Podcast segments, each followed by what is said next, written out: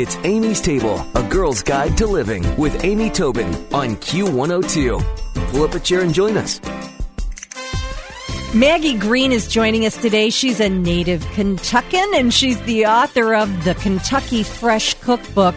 Beyond that, though, boy, she's got a history that'll impress you. She is the owner of the Green Apron Company, and she has helped to edit the most amazing books. Not not alone, the James Beard award-winning cookbook Bakewise by Shirley Corriher, and also the 75th anniversary edition of The Joy of Cooking. When it comes to the food world, Maggie is a heavy hitter, and she's joining us today on Amy's Table. Hi, Maggie. How are you? Hi, Amy. I'm doing great. Thank you. So you finally got a chance to focus focus on your beloved Kentucky in this book. And what do you think really makes Kentucky cuisine and, and food history? What defines it? Well, what I really learned in doing this book is even within the state of Kentucky, how many different regional variations there are in the way that we cook.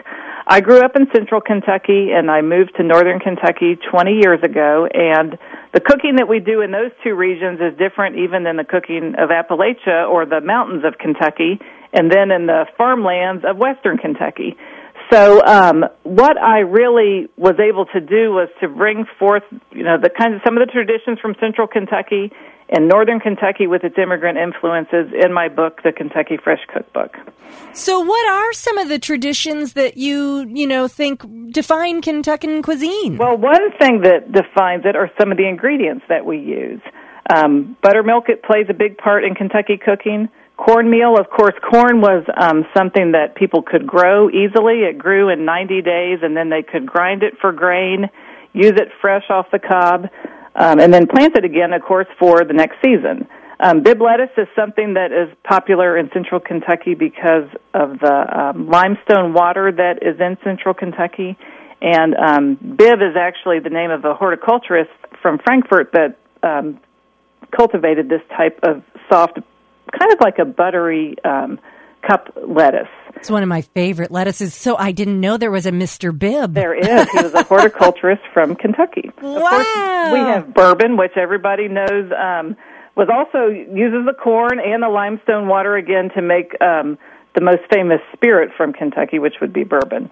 Um, blackberries, pork, fresh herbs, Kentucky honey, black walnuts. Those are the kind of ingredients that I focus on in this book um, to talk a little bit about some of the favorite ingredients that we have in Kentucky. Well, you know, it's funny, Maggie, because everybody's trying to eat locally, eat seasonally now, and yet, as you describe the traditions that have lasted so long in Kentucky, hey, everybody knew about that eating local, eating seasonal way back right, when. They sure did. And the and the thing that I really focus on in the Kentucky Fresh Cookbook is seasonal first um, trying to eat food within the season that it would normally be grown in Kentucky, and you can include the Ohio Valley, and I include, you know, of course, Cincinnati in this because in our this is really a um, region, a regional area, and right. of course that does include Cincinnati.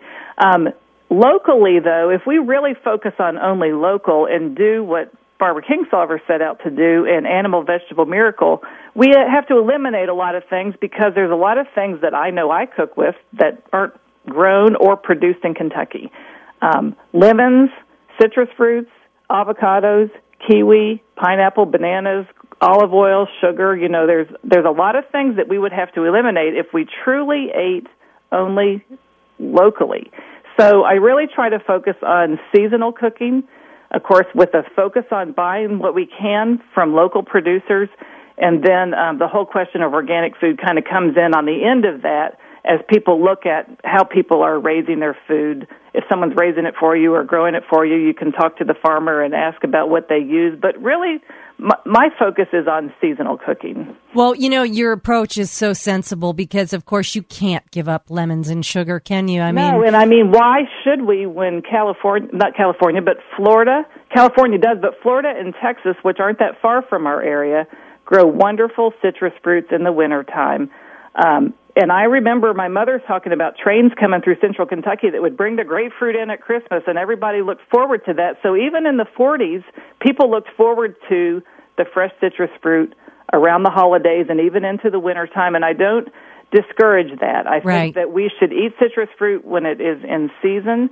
Which is in the winter time. And of course, that's a perfect time for us to take advantage of it because there's not a lot growing in the Ohio Valley during that time of the year. Exactly. Well, I think that's so sensible. And and I love, you know, all of us even if we're on the Ohio side of that river can feel a bit of an affinity and a kinship to the Kentucky that's Fresh correct. Cookbook that's and correct. Yeah. And uh, with being in northern Kentucky, of course, I included Findlay Market. I included a recipe for a um, vegetarian goetta and a um, goetta that I make with ground pork, and it's seasoned like I I make my own like sausage patties.